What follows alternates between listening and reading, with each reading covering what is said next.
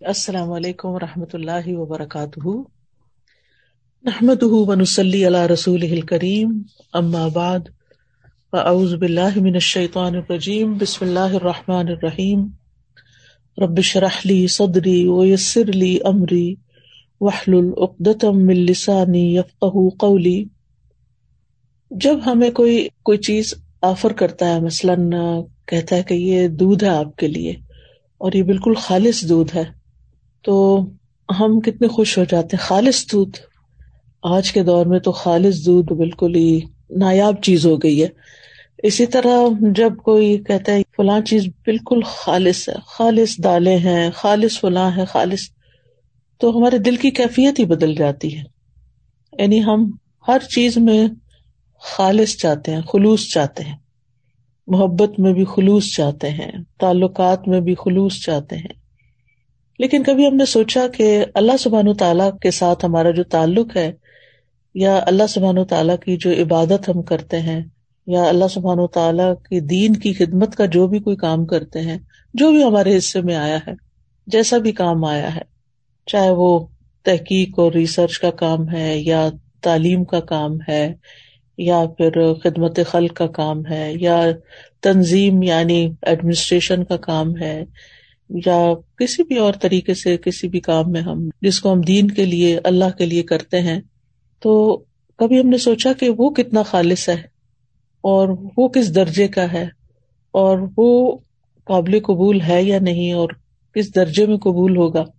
تو آج میں تھوڑی سی بات اس موضوع پر کروں گی کہ ہمیں اپنے اعمال پہ کس طرح نظر رکھنی ہے اور کس طرح ہم نے ان کو مزید خالص بنانا ہے اور اس کے فائدے کیا ہیں۔ تو ہم سب سورت اخلاص کے نام سے واقف ہیں۔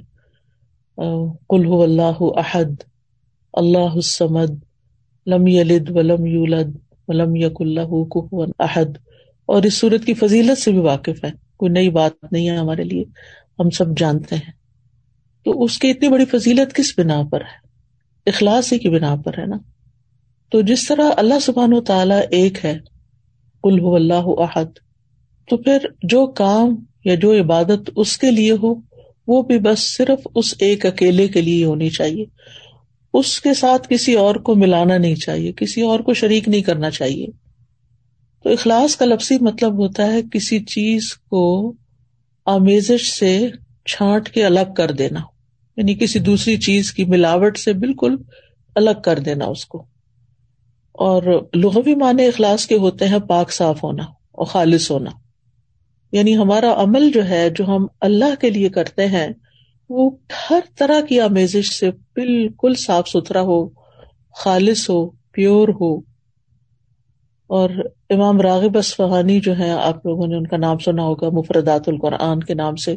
قرآن مجید کی ڈکشنری ہے اور بہت ہی بہترین ڈکشنری ہے۔ ہر قرآن کے طالب علم کو اس سے واقفیت ہونی چاہیے۔ تو امام راغب اسفہانی لکھتے ہیں کہ الاخلاص التبری انکل معدون اللہ تعالی۔ اخلاص یہ ہے کہ اللہ کے علاوہ ہر ایک سے دل کو پاک کر لیا جائے۔ یعنی جب ہم اللہ کے لیے کوئی کام کرتے ہیں تو بس وہ صرف اللہ کے لیے ہو، کسی اور کے لیے نہ ہو۔ اس کے بارے میں کئی ایک اقبال ہیں، لیکن جیسے عزبن عبد السلام کا قول ہے، وہ کہتے ہیں کہ اخلاص یہ ہے کہ انسان اطاعت کے کام کو اللہ اکیلے کے لیے خالص کرتے ہوئے انجام دے۔ کس طرح؟ وہ اس طرح کے اس عمل کے ذریعے سے لوگوں سے اپنی تعظیم اور توقیر یعنی عزت کا ارادہ نہ کرے۔ یعنی کوئی اچھا کام کر کے پھر وہ لوگوں سے توقع نہ رکھے کہ اب چونکہ اس نے اچھا کام کر لیا اس لیے سب اس کو عزت دیں۔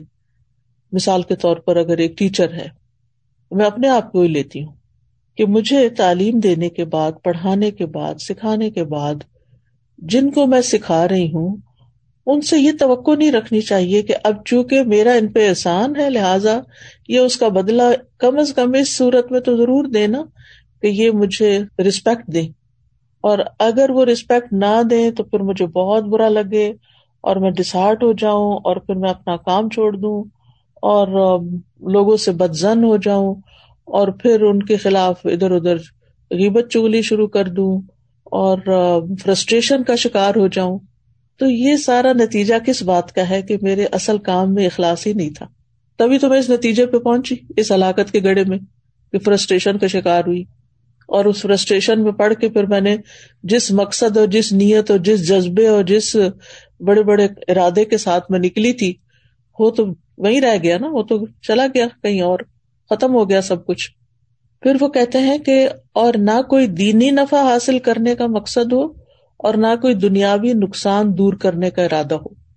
یعنی کچھ بھی اور نہ ہر چیز ہٹا دی جائے سوائے اس کے کہ اللہ کی رضا سامنے ہو۔ اسی طرح یہ بھی کہا جاتا ہے کہ اخلاص کا صحیح مفہوم یہ ہے کہ انسان زندگی میں جو بھی عمل کرے اور جس سطح کی اور جس شکل کی بھی عبادت کرے۔ یعنی عبادت کی مختلف شکلیں ہیں نا۔ ایک تو نماز روزہ ہے، یہ ہماری فارمل عبادت۔ اور ایک اس کے علاوہ جو ہے وہ جیسے امام ابن تیمیہ نے عبادت کی تعریف کی ہے نا کہ ہر کال اور ہر عمل جو ہے ظاہر ہو یا باطن ہو، وہ اللہ کی تعظیم اور محبت کے ساتھ کیا جائے۔ یعنی جتنے بھی ہمارے ظاہری اعمال ہیں یا باطنی اعمال، اگر وہ اللہ کے لیے کیے جا رہے ہیں تو سارے عبادت بن جاتے ہیں۔ اللہ کے بتائے ہوئے طریقے کے مطابق ہیں، اس کی رضا کے مطابق ہیں۔ تو بہرحال جتنی بھی عبادت کی شکلیں ہیں تو انسان کا دل اس عبادت اور عمل میں صرف اور صرف اس بات پہ مطمئن ہو کہ میں یہ عبادت صرف اللہ تعالی کی رضا کے لیے کر رہا ہوں۔ اور اسی طرح انسان اپنے دل کو ہر طرح کے نفسانی، ظاہری، باطنی خواہشات سے پاک کرے اور اپنی ساری حرکات، سکنات اور ہمارے خیالات اور یہ جتنی بھی چیزیں ہیں، ان سب میں صرف اللہ سبحان و تعالیٰ کی رضا مقصود ہو۔ یعنی ہم ایک ہاتھ بھی اٹھائیں ہمارا مسکرانا بھی، ہمارا دیکھنا بھی، ہمارا چلنا پھرنا یعنی جو ہی ہمارے ذہن میں یہ خیال آئے کہ فلاں مجھے دیکھ کے کہے گا، واہ، کیا اسمارٹ ہے، یا کتنی ایکٹیو ہے، یا کتنا۔ تو فوراً اس طرف سے توجہ ہٹا لی جائے۔ ایسا شخص لوگوں سے کتنا بے نیاز ہو جاتا ہے نا، لوگوں کی تعریف سے بے نیاز ہو جاتا ہے۔ لوگوں کی طرف سے پہنچنے والے فائدے کی توقع سے بے نیاز ہو جاتا ہے کہ یہ اس طرح میری قدر کرے گا اور اس طرح مجھے اپریشیٹ کرے گا۔ یعنی ایسا انسان سارے چنگلوں سے ایک طرح سے آزاد ہو جاتا ہے، کیونکہ اس کی نظر صرف اللہ کی رضا پہ لگی ہوئی ہوتی ہے۔ اللہ سبحانہ تعالیٰ نے قرآن مجید میں ہمیں حکم بھی دیا ہے صورت البینہ میں۔ وما امر اللہ علیہ بد اللہ مخلصین اللہ الدین حنفا و یقیم الصلاۃ و یؤت الزکات وذالک دین القیمہ اور انہیں اس کے سوا حکم نہیں دیا گیا کہ وہ اللہ کی عبادت کرے اس حال میں کہ اس کے لیے دین کو خالص کرنے والے، ایک طرف ہونے والے ہوں اور نماز قائم کریں اور زکوٰۃ دیں۔ اور یہی درست دین ہے۔ وزال کا دین القیمہ۔ اسی طرح اللہ سبحان و تعالیٰ صرف اس عمل کو قبول کرتے ہیں جو صرف اس کے لیے ہوتا ہے۔ نبی صلی اللہ علیہ وسلم فرماتے ہیں کہ اللہ تعالیٰ فرماتا ہے، میں بہترین شریک ہوں بس جس نے کسی کو میرے ساتھ شریک کیا تو وہ عمل اسی شریک کے لیے ہے۔ یعنی کسی اور کو اگر آپ اس میں شامل کر لیں گے تو وہ عمل اس کا ہو جائے گا۔ اللہ تعالیٰ کے لیے نہیں ہوگا۔ اے لوگوں اپنے اعمال کو اللہ کے لیے خالص کرو۔ کیونکہ اللہ عز و جل اسی عمل کو قبول کرتا ہے جو خالص اسی کے لیے کیا جائے۔ اب سوال ہی پیدا ہوتا ہے کہ پھر اخلاص کے نتائج کیا ہوں گے؟ فوائد کیا ہوں گے؟ ثمرات کیا ہوں گے؟ پہلی بات تو یہ ہے کہ انسان کے اعمال قبول ہوں گے۔ ہم جو تھک رہے ہیں، محنت کر رہے ہیں، دن رات باغ دوڑ میں لگے ہوئے ہیں، ہماری زندگی کا ایک ایک لمحہ جو استعمال ہو رہا ہے، یہ سارا میزان میں ہماری حسنات میں شامل ہو جائے گا۔ یعنی یہ سب سے بڑا فائدہ ہے یعنی قبولیت ہو جائے گی۔ کیونکہ حدیث میں آتا ہے کہ اللہ تعالیٰ صرف اس عمل کو قبول فرماتا ہے جو خالص اس کے لیے کیا جائے اور صرف اس کی رضامندی مقصود ہو۔ یہ سنن نسائی کی روایت ہے، ابو امام الباہلی رضی اللہ عنہ سے۔ دوسرا بڑا فائدہ یہ ہوتا ہے اخلاص کا کہ انسان کو اللہ تعالیٰ کی مدد حاصل ہوتی ہے۔ اللہ سبحان تعالیٰ کی مدد حاصل ہوتی ہے۔ اور انسان کو ایک مضبوطی حاصل ہوتی ہے، اپنے کام میں جماؤ حاصل ہوتا ہے، ثابت قدمی آتی ہے۔ یعنی انسان پھر اس کام کو چھوڑتا نہیں، جیسے شروع میں نے کہا نا کہ انسان فرسٹریشن کا شکار نہیں ہوتا۔ پھر کہ میرا نہیں خیال مجھے یہ کام کرنا چاہیے، کیونکہ کوئی مجھے نتائج نظر نہیں آ رہے اس کے، کوئی فائدہ نظر نہیں آ رہا۔ یہ جملے کتنے عام ہیں ہمارے روزمرہ کی گفتگو میں۔ حتیٰ کہ لوگ یہاں تک کہہ دیتے ہیں، ابھی تک میں نے اتنا قرآن پڑھا، دین پڑھا میرے عمل میں کوئی تبدیلی نہیں آئی، تو میرا نہیں خیال کہ مجھے یہ کنٹینیو کرنا چاہیے۔ بعض اسٹوڈینٹس کہتے ہیں، ہمیں یہ کورس کنٹینیو نہیں کرنا چاہیے، کیونکہ ہم کچھ زیادہ تو فائدہ حاصل نہیں کر رہے۔ بھائی، ایک ایفرٹ تو لگا رہے ہیں، ایک نیک کام میں ایفرٹ لگا رہے ہیں۔ اس کا فائدہ آپ کو دنیا میں ہی چاہیے اور لوگوں کو دکھانے کے لیے چاہیے کہ آپ بہت اچھے ہو چکے ہیں۔ اللہ کے ہاں اگر وہ قبول ہو رہا ہے اور جمع ہو رہا ہے تو وہی سب سے بڑا فائدہ ہے کہ آپ کا وقت فضول کاموں کی بجائے ایک اچھے کام میں استعمال ہو رہا ہے۔ تو اس طرح یہ ہے کہ انسان کے اندر ایک مضبوطی آتی ہے اور وہ نیک کاموں کو چھوڑتا نہیں ہے۔ اور جیسے پہلے بھی بات ہوئی کہ قبولیت آتی ہے اور اللہ سبحان تعالیٰ انما تقبل اللہ من المتقین۔ تو جب قبول ہوتا ہے عمل تو پھر مدد بھی آتی ہے اللہ سبحان تعالیٰ کی۔ اچھا تیسرا فائدہ کیا ہے؟ تیسرا فائدہ یہ ہے کہ انسان کا دل جو ہوتا ہے وہ بہت سی بیماریوں سے پاک ہو جاتا ہے۔ دل کے امراض کا علاج ہو جاتا ہے۔ یہ بالکل ایسے ہی ہے نا، جیسے اگر کسی میلے برتن میں آپ صاف پانی ڈالنا شروع کر دیں، ڈالنا شروع کر دیں۔ تو وہ ڈالتے ڈالتے جو اس کا میل، کچیل، ساری دھل دھلا کے بالکل صاف پانی اس میں جا کے ٹھہر جائے گا۔ تو اسی طرح جب ہمارے اندر اخلاص آتا ہے، بار بار ہم اللہ سبحان تعالیٰ کے لیے اپنی نیت کو خالص کرتے ہیں، تو وہ نیک کام جاری رکھتے ہیں۔ اور جتنا وہ جاری ہوتا ہے، تو وہ جاری پانی کی طرح ہوتا ہے۔ جو ہمارے دل کے اندر پھر جتنی بھی میل، کچیل ہے، اس کو باہر نکال دیتا ہے۔ تو دل کی بیماریاں، سب سے بڑی بیماری تو نفاق ہی ہے۔ اور نفاق اپوزٹ ہے اخلاص کا۔ پھر اسی طرح نفاق کی جو علامتیں ہیں اور دیگر جو برائیاں ہیں، جیسے حسد ہے کینا ہے، بغض ہے، خیانت ہے، یہ ساری چیزیں۔ پھر اسی طرح یہ ہے کہ حدیث میں آتا ہے، تین چیزیں ایسی ہیں جن کی وجہ سے ایک مسلمان کا دل دھوکا نہیں کھا سکتا یعنی حسد یقینا نہیں رکھتا۔ ایک ہے کہ اللہ کے لیے خالص عمل کرنا، دوسرا ہے مسلمانوں کے ائمہ کے ساتھ خیر خائی کرنا یعنی اپنے لیڈرس کے ساتھ خیر خائی کرنا، اور تیسرا مسلمانوں کی جماعت سے جڑ کے رہنا۔ بے شک دعا مانگنا ان کی حفاظت کرتا ہے یعنی مسلمانوں کی دعا جو ہوتی ہے وہ ایک دوسرے کے لیے فائدہ مند ہوتی ہے۔ بلزوم جماعت فن دعوت تو ہی تمن برا اہم میں دیکھتی ہوں واٹس ایپ کے گروپ میں، جس گروپ میں میں ہوں کہ کوئی ایک بیمار ہوتا ہے تو سارے کنسرن ہو جاتے ہیں اور ہر ایک دعائیں کرنے لگتا ہے اور حقیقت ہے کہ ایسے دل پکڑا جاتا ہے۔ جب میں واٹس ایپ کھولتی ہوں میں سینئر اسٹاف کا جو گروپ ہے اس کا وہ نمبر دیکھتی ہوں کہ کافی میسجز ہیں تو میں سوچتی ہوں اللہ خیر کرے۔ لگتا ہے یا کوئی بیمار ہے یا کوئی فوت ہو گیا ہے یا کوئی۔ تو یہ اسی صورت میں سب کی دعائیں ملتی ہیں نا جب جڑے ہوئے ہیں۔ اور اگر جڑے ہوئے ہی نہیں ہیں، آپ اکیلے ہی زندگی بسر کر رہے ہیں، تو بس پھر اکیلے ہی ہیں۔ بہرحال، پھر اسی طرح اخلاص کا چوتھا فائدہ یہ ہے کہ جو دنیاوی عمل بھی جو ہوتے ہیں نا، دنیاوی کام، جیسے کھانا پینا ہے، بچے پیدا کرنا ہے، شوہر بیوی کا تعلق ہے، خرید و فروخت ہے، یہ سارے کام بھی اخلاص کی وجہ سے نیک امال میں شامل ہو جاتے ہیں۔ جیسے صحابہ نے نبی صلی اللہ علیہ وسلم سے پوچھا تھا کہ اللہ کے رسول ہم میں سے اگر کوئی اپنی خواہش پوری کرتا ہے تو کیا اسے اس میں بھی اجر ملتا ہے؟ تو آپ نے فرمایا، بتاؤ، اگر وہ خواہش حرام جگہ پوری کرتا ہے تو کیا اس پر گناہ ہوتا؟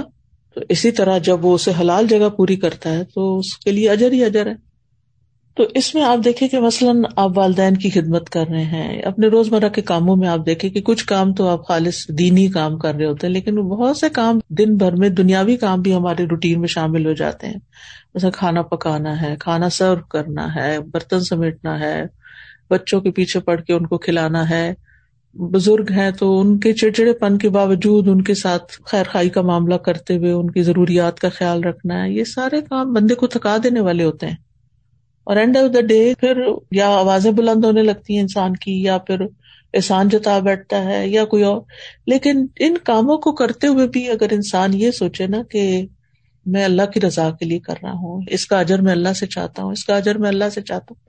ہر موقع پر یہی بات اگر آپ انسان اپنے آپ کو یاد دہانی کرا دے تو آپ دیکھیں گے کہ دن کے آخر میں بھی آپ اللہ سے باتیں کر رہے ہوں گے اور دعائیں اپنے لیے کر رہے ہوں گے اللہ تو میری کوششوں کو قبول کر لے اور تو مجھ سے راضی ہو جا۔ اور نہ آپ اپنے بچوں پہ چیخے چلائیں گے، نہ آپ اپنے شوہر پہ احسان جتائیں گے، نہ آپ اپنے نوکروں کے اوپر کوئی غصہ کریں گے، کیونکہ ساری چیزیں اللہ ہی کے لیے کر رہے ہیں نا۔ اللہ ہی کے حکم کے مطابق اللہ ہی کے لیے کر رہے ہیں۔ اب کھانا کھلانا کتنا نیکی کا کام ہے۔ گھر کی صفائی کرنا تہارت اور نظافت اللہ تعالیٰ کو کتنی پسند ہے۔ ان اللہ یحب الطوابین و یحب المتطہرین۔ اگر اس جذبے کے ساتھ آپ صفائی کرتے ہیں، آپ نہانے میں بعض اوقات یہ ہوتا ہے کہ جیسے میرے جیسے مصروف لوگوں کا یہ ہوتا ہے کہ اچھا اب اس میں وقت لگ جائے گا میرا۔ جب میں نہانے جاتی ہوں تو میں کہتی ہوں، اوہ، دس پندرہ منٹ تو لگ ہی جائیں گے، یہ کیا وقت میرا ضائع ہو جائے گا؟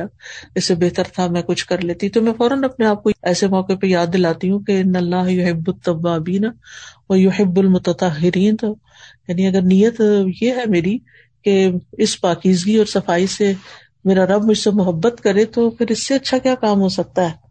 تو دل کے اندر سے نا وہ جو ایک انگزائٹی اور ایک پریشانی اور ایک تکلیف، وہ کیفیت ختم ہو جاتی ہے انسان کی۔ وزو کرنے جاتے ہیں یا ناخن کاٹ رہے ہیں اپنے یا اور صفائی کر رہے ہیں اپنی، تو ان سب چیزوں کو بھی آپ سنت سمجھ کر اور دین کا حصہ سمجھ کر اور اللہ کی رضا کے لیے کرتے ہیں۔ تو چاہے اس پر وقت لگ جائے تو پھر آپ کو یہ پشوانی نہیں ہوتی کہ میرا وقت ضائع ہو گیا۔ یہ جو ہم سب کو زندگی میں تھوڑا اللہ کے فضل سے اللہ کے دین کا کام کرنے کا موقع ملا ہے تو ابویسلی وقت اس کے لیے چاہیے ہوتا ہے نا۔ تو پھر ہم حریث ہوتے ہیں کہ ہمارا وقت صحیح استعمال ہو، صحیح استعمال ہو، اچھے کاموں میں ہو۔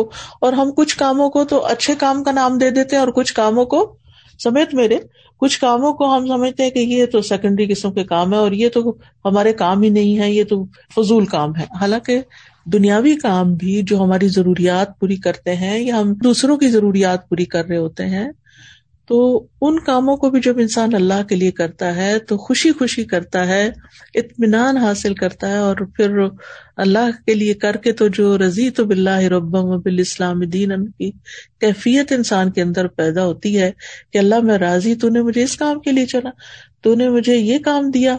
پچھلے دنوں ایک دو ساتھیوں کے پیرنٹس بیمار تھے، تو ان میں سے ایک نے مجھے میسج کیا کہ میرے والد پچھلے دو تین مہینے سے بیمار تھے تو میں کوئی کورس نہیں پڑھا سکی، کچھ زیادہ کام نہیں کر سکی، لیکن میں دن کا ایک بڑا وقت ان کے ساتھ گزارتی رہی۔ ہم آپ خود سوچیں کہ اب ایک صورت حال یہ کہ انسان فرسٹریشن کا شکار ہو، یہ کیا مصیبت پڑ گئی مجھ پہ؟ میرا تو دین کا کام چھٹ گیا اور میں تو اتنے نیک کام کر رہی تھی اور اتنا صدقہ جاریہ کما رہی تھی اور بڑے بڑے کام کر رہی تھی اور اب اس مصیبت میں میں پھنس گئی ہوں، پتہ نہیں کون سے گناہ کی شامت ہے؟ ایک تو شیطان اس طرح کی باتیں سجواتا ہے۔ اور اتنی بڑی نیکی اور اتنی بڑی خیر کے کام کو جو اللہ کی طرف سے زندگی میں آ گیا، انسان اس کو بھلا دیتا ہے۔ اس میں نیت بھی خراب کرا دیتا ہے، اس میں فرسٹریشن ڈال کے تکلیف میں مبتلا کر دیتا ہے۔ وہ جیسے حضرت ایوب علیہ السلام نے کہا تھا نا، انی مسن شیطان و بنس بن و عذاب۔ یعنی شیطان نے مجھے عذاب میں مبتلا کر دیا۔ ہوتا یہ ہے کہ ایک تو انسان کو مرضی کے خلاف کوئی کام کرنا پڑ جائے تو اس میں انسان کو تکلیف ہوتی ہے۔ پلس یہ کہ پھر اس کے اوپر شیطانی وسوسے اور جلن اور کڑھن یہ عذاب سے کم نہیں ہوتا۔ یہ جو دل کی بے چینی اور پریشانی ہے، یہ ایک عذاب ہے اور یہ اخلاص سے ہی دور ہوتا ہے کہ جب انسان جو بھی کوئی کام کرے، اللہ کی رضا کے لیے کرے، چاہے دین کا ہو یا دنیا کا۔ ہاں یہ ہے کہ انسان زندگی میں اعتدال رکھے، کچھ وقت اپنے لیے، کچھ اولاد کے لیے، کچھ دوستوں اور رشتے داروں کے لیے، کچھ گھر کے کام کاج کے لیے، کچھ تعلیم حاصل کرنے کے لیے، کچھ دینے کے لیے۔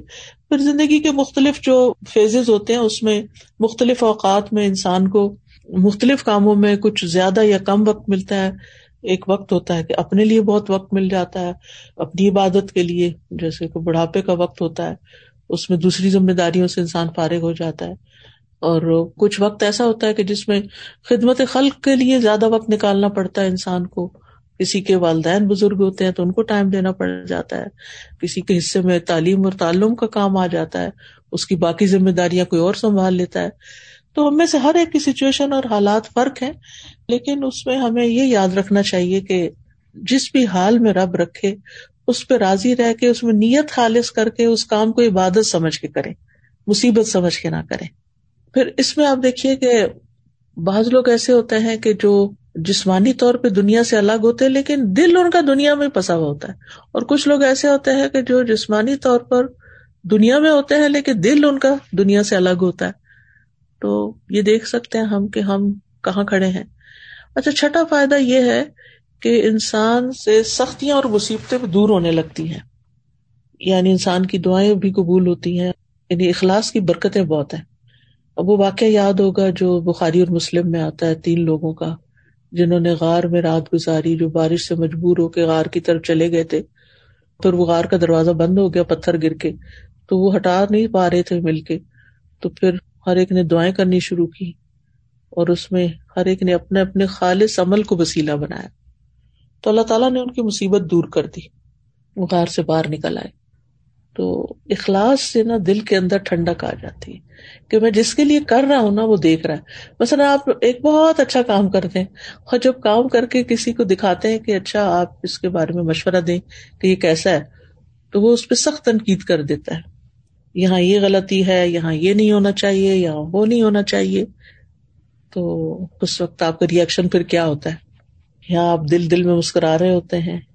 یا پھر آپ سخت غم، فکر، پریشانی کا شکار ہو جاتے ہیں۔ مسکرا کون سکتا ہے ایسے موقع پر کہ جس کے لیے میں نے محنت کی تھی نا اتنی، اس نے تو دیکھ لیا۔ اس نے تو میری محنت جان لی نا، میرا خلوص جان لیا۔ اور یہ شخص میری صرف ظاہری حالت دیکھ رہا ہے کہ میں نے پروڈیوس کیا کیا۔ تو کوئی نہیں، اس میں بھی خیر ہے۔ میں اس کو دوبارہ کر لیتا ہوں اور اس سے بہتر کر لیتا ہوں۔ اور پھر انسان اللہ کی خاطر اسی کیے ہوئے کام کو دوبارہ شروع کر دیتا ہے۔ پھر اس میں بہتری آتی، پھر اس میں مزید بہتری آتی، مزید بہتری آتی۔ ہے ساتویں چیز یہ ہے کہ انسان جب اللہ کے لیے کام کرتا ہے نا، تو فتنوں کے جو خطرات ہوتے ہیں، ان سے نجات اور سلامتی حاصل ہوتی ہے۔ یعنی انسان فتنوں سے نکل آتا ہے۔ اس میں حضرت یوسف علیہ السلام کی مثال ہے۔ جب اس عورت نے حضرت یوسف علیہ السلام کو برگلانے کی کوشش کی تھی، تو اللہ سبحان تعالیٰ نے ان کو بچا لیا اور کیا فرمایا؟ سورت یوسف میں آتا ہے کزال کل نصرف ان حسو اول فحشا ان من عباد المخلصین۔ اسی طرح ہوا تاکہ ہم اس سے برائی اور بے حیائی کو ہٹا دیں، بے شک وہ ہمارے خالص کیے ہوئے بندوں میں سے تھا۔ آزمائشوں سے خالص ہو گئے تھے نا؟ تو اللہ تعالیٰ نے ان کو اس گناہ سے بچا لیا۔ تو اللہ سبحانہ تعالیٰ بندے کی حفاظت کرتا ہے پھر اس اخلاص کی وجہ سے۔ یعنی جب بندہ اس کے لیے خالص ہو جاتا ہے، تو اللہ کی خاص مدد حاصل ہوتی ہے۔ ابن مبارک کہتے ہیں، کتنے ہی عمل ایسے ہوتے ہیں جو بالکل معمولی ہوتے ہیں، لیکن اچھی نیت سے وہ بہت بڑے ہو جاتے ہیں۔ اور کتنے ہی عمل ایسے ہیں جو بہت بڑے بڑے ہوتے ہیں، لیکن نیت ان کو بالکل حقیر بنا دیتی ہے۔ تو ہمیں یہ دیکھنا چاہیے کہ ہم کہاں کھڑے ہیں۔ پھر اسی طرح آٹھواں فائدہ یہ ہے کہ انسان کو اس کام پر اجر مل جاتا ہے۔ چاہے وہ کمزور ہی کیوں نہ ہو، اس کا عمل اور چھوٹا ہی کیوں نہ ہو۔ یعنی اخلاص اور سچی نیت کی وجہ سے کوشش کا اجر مل جاتا ہے۔ اور اگر انسان کوشش بھی نہ کرے، صرف خالص نیت ہی ہو، تو بھی انسان کو وہ اجر مل جاتا ہے۔ جیسے وہ حدیث میں آتا ہے، صحیح مسلم کی حدیث ہے کہ جو شخص سچے دل سے اللہ سے شہادت کا سوال کرے، اللہ اسے شہدا کے مقام تک پہنچا دیتا ہے۔ چاہے وہ اپنے بستر پر ہی کیوں نہ فوت ہو۔ تو اندازہ لگائیے آپ کے، چاہے انسان اپنے بستر پر ہی کیوں نہ فوت ہو انسان شہدا کے مرتبے تک پہنچ جاتا ہے۔ اور صرف شہادت ہی نہیں، کسی بھی نیک کام کا، جیسے پیچھے ہم نے بات کی نا کہ حسد دور ہو جاتا ہے۔ یہ کس طرح حسد دور ہوتا ہے؟ مثلاً آپ کسی کو اچھا سا کوئی کام کرتے دیکھتے ہیں، تو دین والوں کا حسد کیا ہو سکتا ہے؟ کہ کوئی ان کا ساتھی ان سے آگے نکلتا جا رہا ہے، لوگ اس کی بڑی تعریف کرتے ہیں اور اس کو بہت چاہتے ہیں اور اس کو زیادہ محبت دیتے ہیں، وغیرہ۔ تو جو دیکھنے والا کہتا ہے کہ یہ سب اس کے ساتھ ہی ہو رہا ہے، میرے ساتھ کیوں نہیں ہو رہا؟ تو وہ ایک جلن کڑن کا شکار ہو جاتا ٹھیک ہے؟ نا تو اب جو نیک انسان ہوگا نا، جو مخلص انسان ہوگا، وہ فوراً خود ہی یعنی اپنے اندر ہی سیلف ٹاک کے ذریعے اصلاح کر کے اخلاص کی وجہ سے اس جنگل سے باہر نکل آئے گا۔ اور وہ کیا سوچے گا کہ مجھے اس سے حسد نہیں کرنا، مجھے اپنے اندر بہتری لانے کی کوشش کرنی ہے۔ اور مجھے اللہ نے جس کام کے لیے پیدا کیا، مجھے اس فیلڈ میں آگے نکلنا ہے۔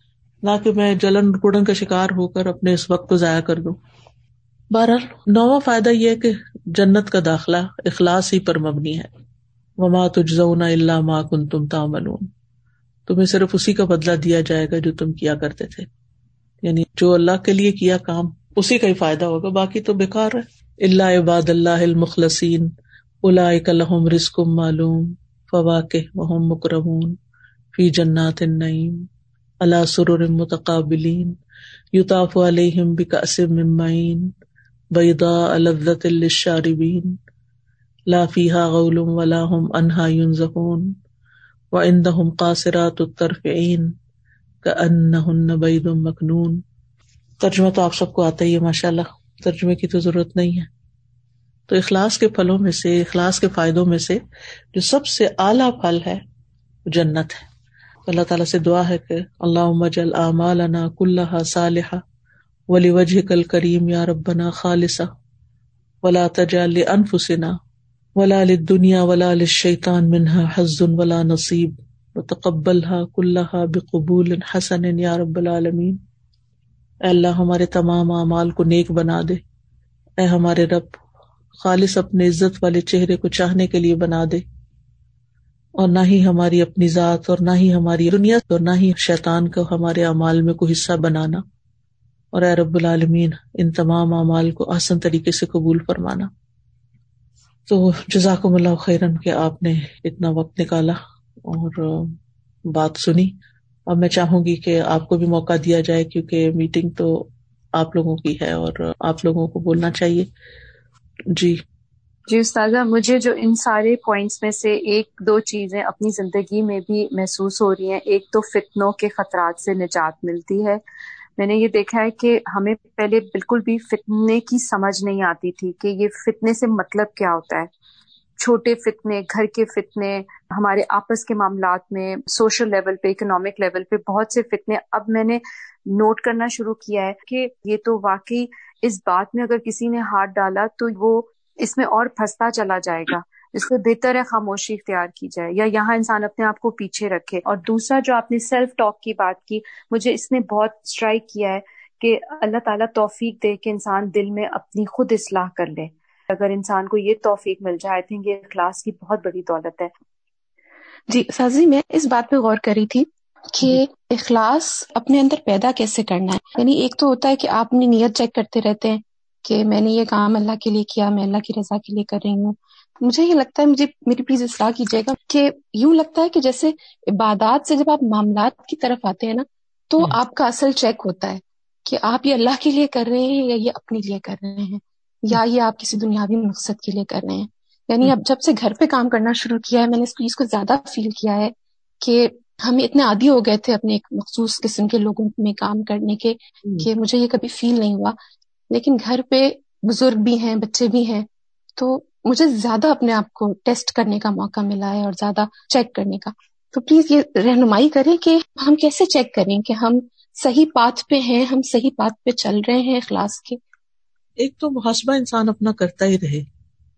دوسری بات یہ ہے کہ جہاں مشکل سچویشن ہو اور انسان وہاں صبر نہ کر پائے یا نیت خالص نہ رکھ پائے یا صحیح طور پہ کام نہ کر پائے تو پھر فوراً دیر اینڈ دین اللہ کی طرف رجوع کرے۔ التجائیں کرے، دعائیں کرے، اندر ہی اندر۔ یعنی سچویشن باہر کچھ طوفان آیا ہوا، لیکن انسان پھر وہی اپنے اندر کی طرف پلٹ جائے۔ کہ یارب تو میری مدد کر۔ میرے اس عمل کو اپنے لیے خالص کر، اس کو واقعی نیکی والا کام بنا لے۔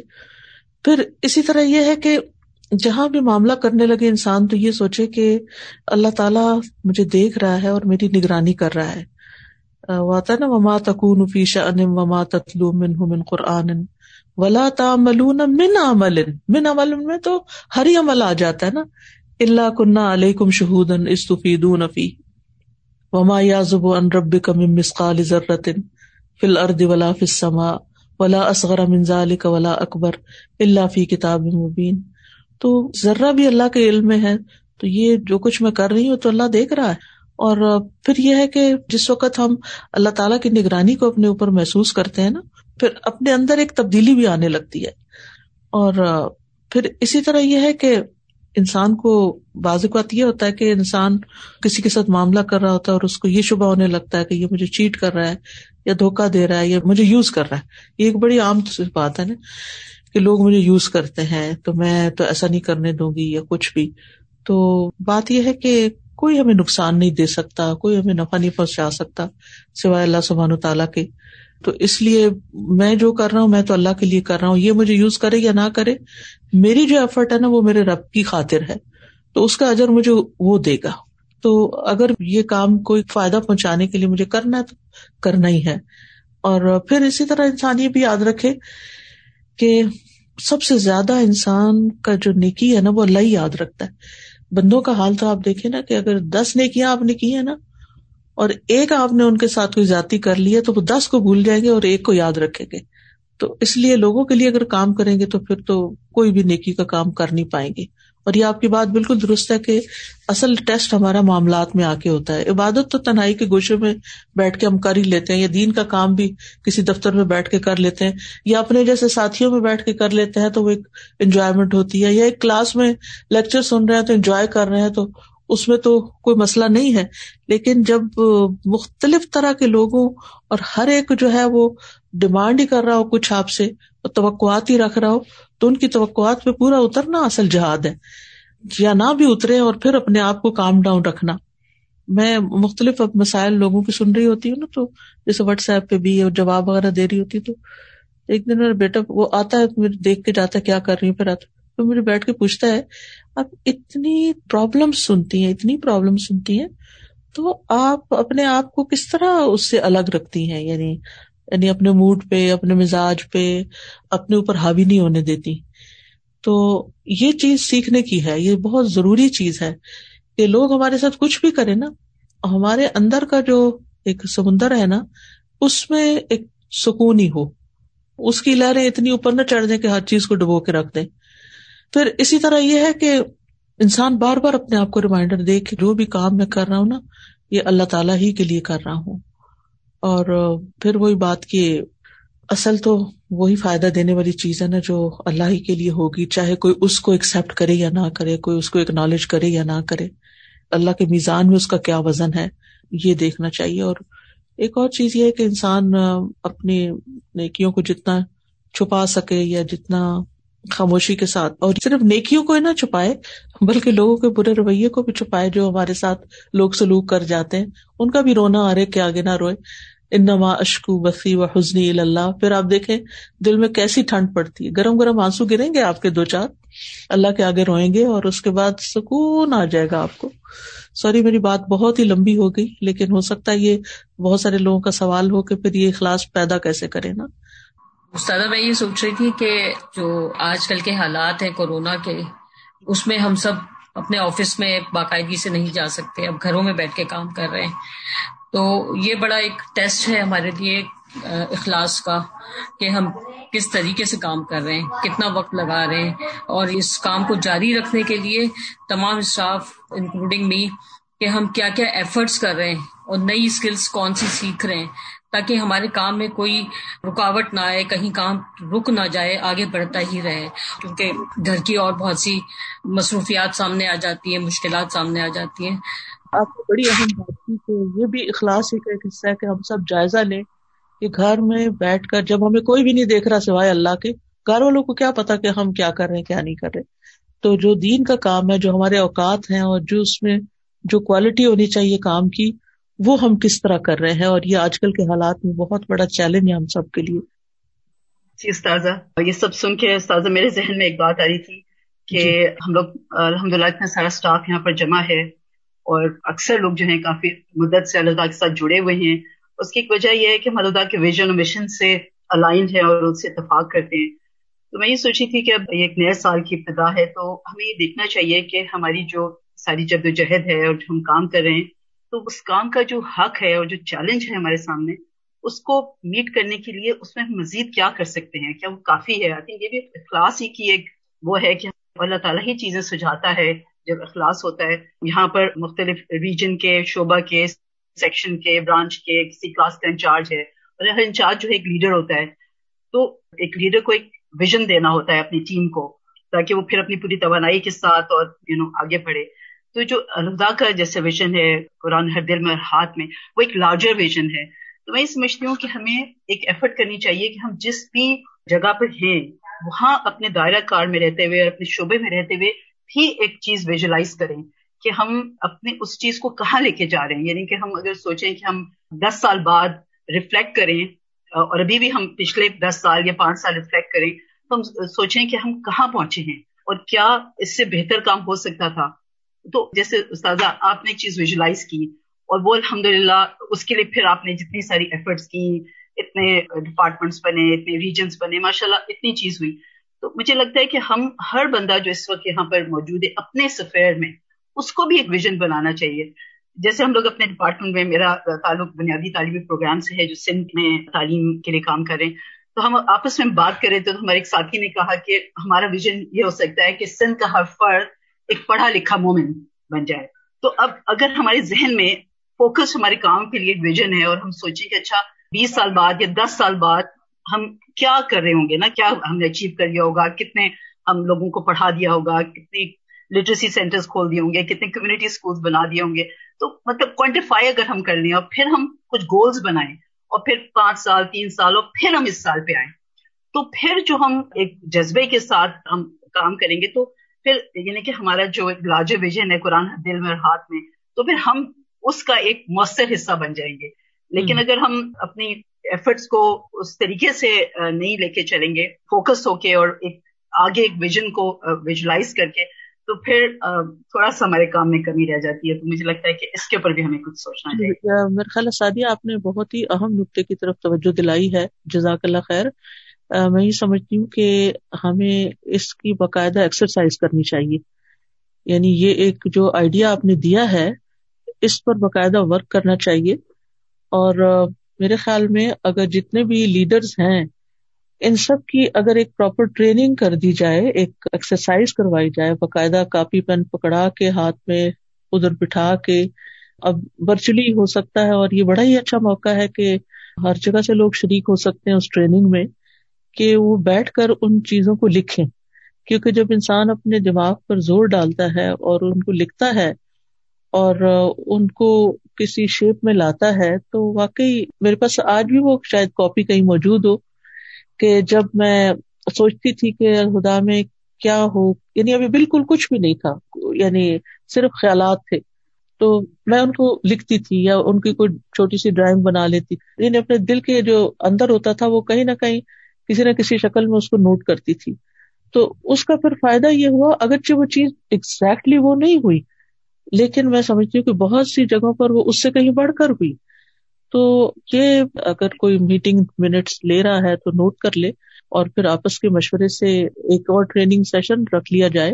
پہلے تو ہمارے وہ آر سی ہوتی تھی اور مختلف ریجنس کے ساتھ بھی میٹنگ ہوتی تھی اور پھر وہ سلسلہ منقطع ہو گیا، لیکن میرے خیال ہے کہ زوم کی برکت سے ہم ایسے بہت سے کام دوبارہ شروع کر سکتے ہیں کہ جس میں مختلف ریجنس کو بھی شریک کیا جا سکتا ہے اور پہلے کراچی سے ہی آپ اس چیز کو شروع کر لیں اور پھر ہر لیڈر وہ ٹریننگ کرنے کے بعد اپنی اپنی ٹیم کے ساتھ بیٹھ کے وہی ایکسرسائز کرے۔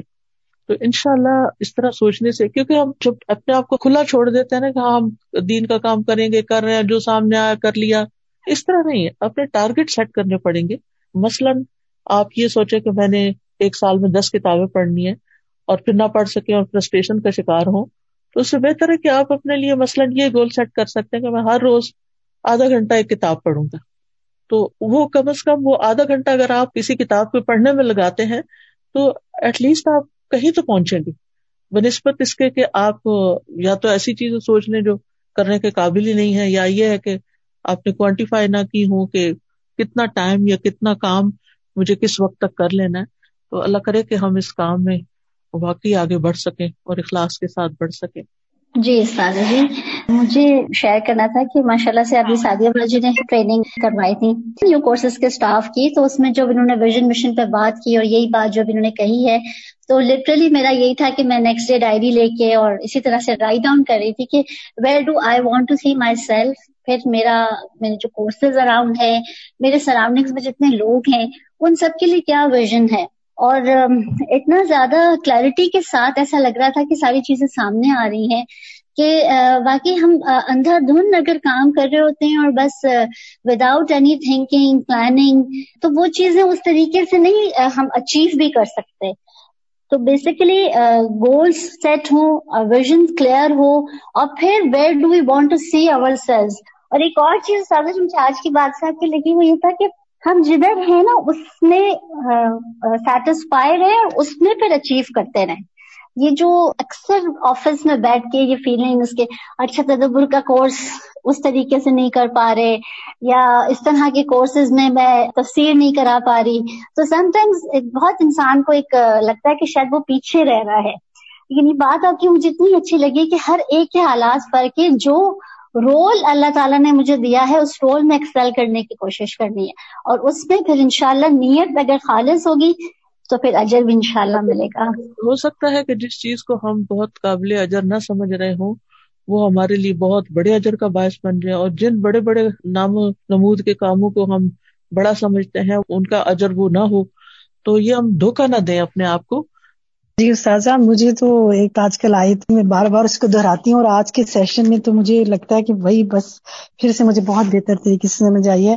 صورت القبول کی جو آخری آیت ہے کہ ولدین جاہدوفینا لنا سبولنا و ان اللہ لما المحسنین کہ جو لوگ ہمارے راستے میں مشقت جد و جہد کریں گے، ہم ان کو اپنی راہیں ضرور دکھائیں گے۔ تو اللہ تعالیٰ نے تو ہم پر اتنا کرم کیا اپنا راستہ دکھا دیا اور پچھلے سال جو کچھ یہ ہوا اور اس میں بھی کتنے اس نے ہمارے لیے راہیں کھولی اب ہم جتنا انشاءاللہ اس میں استقامت اختیار کریں گے، نیت خالص کریں گے، آگے بڑھیں گے، وہ راہیں دکھاتا ہی جائے گا۔ اور پھر استاذہ، اس میں جو محسنین کی بات ہے تو آپ دیکھیں کہ آج جو آپ نے بات کی اخلاص والی، تو احسان میں تو سب سے پہلی چیز یہ اخلاص ہے۔ اور سب سے زیادہ اسی میں شیطان گڑبڑ کرتا ہے۔ ہماری نیت بڑی اچھی ہوتی ہے، ابتدا سے لے کے چلتے چلتے کہیں ایک دم ڈیویٹ ہو جاتے ہیں۔ انسان ہے پھر بار بار پلٹنا، پھر بار بار پلٹنا۔ اللہ تعالیٰ ہم سب کو محفوظ رکھے و تباسو بالحق کریں، ایک دوسرے کے ساتھ تھامے اور اللہ تعالیٰ آسانیاں کریں ہمارے لیے۔ اور ہم نئے طریقے سیکھیں کہ اللہ کا دین ہم کس طرح، کون سی راہیں ہیں جن پر چل کے ہر حالات میں ہم استقامت اختیار کر سکتے ہیں۔ سادہ یہ ابھی استقامت کی بات ہوئی اور موٹیویشن کی اور گھر کے آن لائن کی۔ تو میں یہ کہوں گی کہ جو اخلاص، یہ ساری چیزیں ہیں، ان کو اگر ہمیں فریش رکھنا ہے، تو میں آن لائن شارٹ کورسز کے حوالے سے بات کروں گی کہ استاذہ جو، یہ بھی ایک بہت بڑی بلیسنگ بڑی بڑی نعمت ہے یہ آن لائن کلاسز ہونے پر کہ ہم اس وقت سارے ایک پلیٹ فارم پہ جمع ہیں تو ہم سب کو یہ جو شارٹ کورسز ہیں استاذہ، یہ ضرور کرنے چاہیے۔ آپ نے بہت ہی اہم چیز کی طرف توجہ دلائی ہے۔ میں یہ خود بھی سوچ رہی تھی کہ میں آج سب سے یہ کہوں گی کہ پڑھانے کے ساتھ آفس کے کام کرنے کے ساتھ، دیگر کاموں کے ساتھ کوئی نہ کوئی ایک کورس جوائن رکھے تاکہ آپ کے علم میں اضافہ ہوتا رہے۔ مثلاً تدبر قرآن کے کورسز ہیں۔ اب تو آن لائن ہونے کی وجہ سے کوئی مشکل نہیں اور اگر آپ اس میں ٹیسٹ دیں گے تبھی آپ سنجیدگی کے ساتھ پڑھ سکیں گے یعنی باقاعدہ کورس کریں جیسے فک القلوب کا کورس چل رہا ہے یا اور اسی طرح کے کورسز ہیں اس سے یہ ہے کہ آپ ریگولر بیسس پر اپنے علم میں پختگی لا سکیں گے ان شاء اللہ جزاک ملا خیر جی استاذہ، میں یہ سوچ رہی تھی کہ ابھی جیسے گھر پہ رہتے ہوئے ہم لوگ آن لائن کام کر رہے ہیں اور اس میں ایسا ہوتا ہے کہ گھر والوں کو یہ پتا ہوتا ہے کہ آپ گھر پہ ہیں۔ لیکن پھر آپ کیوں نائن ٹو ون تھرٹی اتنا کمیٹیڈ ہیں کہ آپ آدھا گھنٹہ بھی نہیں نکال پا رہے ہیں؟ اور مجھے ایسا بھی لگتا ہے کہ جب ہم گھر والوں کی خدمت بھی کرتے ہیں نا تو یہ چیز گھر والوں کو یہ بتاتی ہے کہ اب اس بندے میں ایک چینج آ رہا ہے اور یہ چیز بھی ان کو دین سے جڑنے میں مدد دیتی ہے۔ تو میرا یہ سوال تھا کہ کیا ایسا ہو سکتا ہے کہ ہم اپنے کمیٹیڈ ٹائم میں اگر گھر میں کوئی ایسا ضروری کام ہے اور اس ایک گھنٹے میں مجھے کوئی چیکنگ کرنی ہے یا تفسیر کے نوٹس لینے ہیں تو میں وہ ایک گھنٹہ وہ گھر کا کام کر لوں اور بعد میں دن کا وہی ایک گھنٹہ میں یہ والا کام کر لوں۔ جی دو طرح کے کام ہیں۔ ایک تو وہ کہ جس میں اس وقت حاضر ہونا لازم ہے۔ جیسے مثال کے طور پر آپ کو کلاس میں سبق سننا ہے یا کلاس کنڈکٹ کرنی ہے، تو اس وقت تو آپ کو چلتے پھرتے تفسیر نہیں سننی۔ آپ کو ٹیبل پہ بیٹھ کے، سامنے رکھ کے، ہر ڈسٹریکشن کو چھوڑ کے آپ اس کو سنیں تاکہ آپ اسٹوڈینٹس کو پراپر کوشچن کر سکیں، ان کے سوالوں کے جواب دے سکیں، ان کو مانیٹر کر سکیں، اس میں تو آپ کو خطرہ نہیں اٹھنا چاہیے۔ لیکن کچھ کام ہے جیسے پیپر چیکنگ ہے، تو وہ آپ دن کی بجائے رات کو بھی کر سکتی ہیں۔ یا اور اس طرح کا کوئی کام ہے کہ جس میں آپ کی اس وقت حاضری وہاں ضروری نہیں، تو وہ اس میں خیر ہے۔ لیکن یہ کہ نائن ٹو ون اگر آپ کا ٹائم ہے، تو میرے خیال بریک کا ٹائم بھی ضرور کچھ ہوگا۔ یعنی کہ ڈپینڈ کرتا ہے کہ آپ کے کام کی نوعیت کیا ہے۔ ساتھ میں یہ پوچھنا چاہتی ہوں کہ ہمیں اپنے کام کی کوالٹی کو بہتر بنانے کے لیے کیا کیا ایسی اور ٹپس کرنی چاہیے؟ جبکہ ہم کورسز بھی ساتھ ساتھ کر رہے ہوتے ہیں کبھی فیل ایسا ہوتا ہے کہ جیسے ہمارا کام ابھی مزید بہتر نہیں ہو پا رہا۔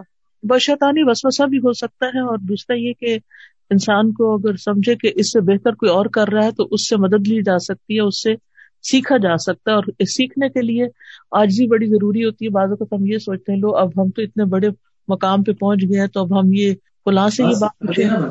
حضرت جو تھے وہ بکری والے سے بکریوں کے بارے میں پوچھا کرتے تھے۔ یعنی معمولی سے معمولی انسان کے پاس بھی اگر کوئی چیز ہوتی تھی تو وہ اس سے سیکھتے تھے۔ تو ہمیں بھی مستقل طور پر جہاں ہمیں سمجھ آئے کہ اس چیز کی کمی ہے ہمارے اندر تو ہم فوراً اس کو دیکھیں جو ہم سے بہتر ہے اور اس کی بڑائی کا اعتراف کریں یعنی دل میں کہ یہ ہم سے بہتر ہے اور پھر اس سے سیکھیں۔ جی اب کافی وقت ہو چکا ہے صرف ایک اور چیز یاد دہانی کراؤں۔ کہ الحمد للہ الہدا انٹرنیشنل کا فیس بک پیج بنایا جا چکا ہے، بلکہ بنا ہوا تھا، اس کو تھوڑا ریویمپ کیا گیا ہے۔ تو میں یہ چاہوں گی کہ آپ سب اس پیج کو فالو کریں تاکہ الہدا کے اندر اکراس دا گلوب جو بھی ایکٹیویٹیز ہو رہی ہیں، اس پہ جب پوسٹ ہوں تو آپ ویل انفارمڈ ہوں۔ تو آپ سب پلیز الہدا انٹرنیشنل ٹائپ کر کے فیس بک پر اس پیج کو اگر آپ لائک کریں گے یا فالو کریں گے تو ان شاء اللہ تعالیٰ آپ اس کے اندر جو بھی ایکٹیویٹیز ہیں یا نئی نئی چیزیں ہیں وہ آپ تک پہنچتی رہیں گی ان شاء اللہ اللہ سبحان و تعالیٰ آپ سب کو بہت بہت جزائے خیر دے جنہوں نے یہ وقت نکالا اور بہترین طریقے سے اس کو قبول فرمائے اور ہمارے اندر واقعی اخلاص پیدا کر دے۔ جو بھی ہم کام کر رہے ہیں وہ دکھاوے کے لیے نہ ہو، لوگوں سے تعریف چاہنے کے لیے نہ ہو اور لوگوں کے سامنے بڑا بننے کے لیے نہ ہو۔ بلکہ اللہ سبحانہ تعالیٰ کو راضی کرنے کے لیے ہو۔ اللہ تعالیٰ ہم سب کو شیطان کے شر اور فتنوں سے محفوظ رکھے۔ جزاک اللہ خیرن کثیرہ بارک اللہ فیکم۔ سبحان اللہ و بحمدک۔ اشہد اللہ الہ الا انت۔ استفر کا اتوب الیک۔ السلام علیکم و رحمۃ اللہ وبرکاتہ۔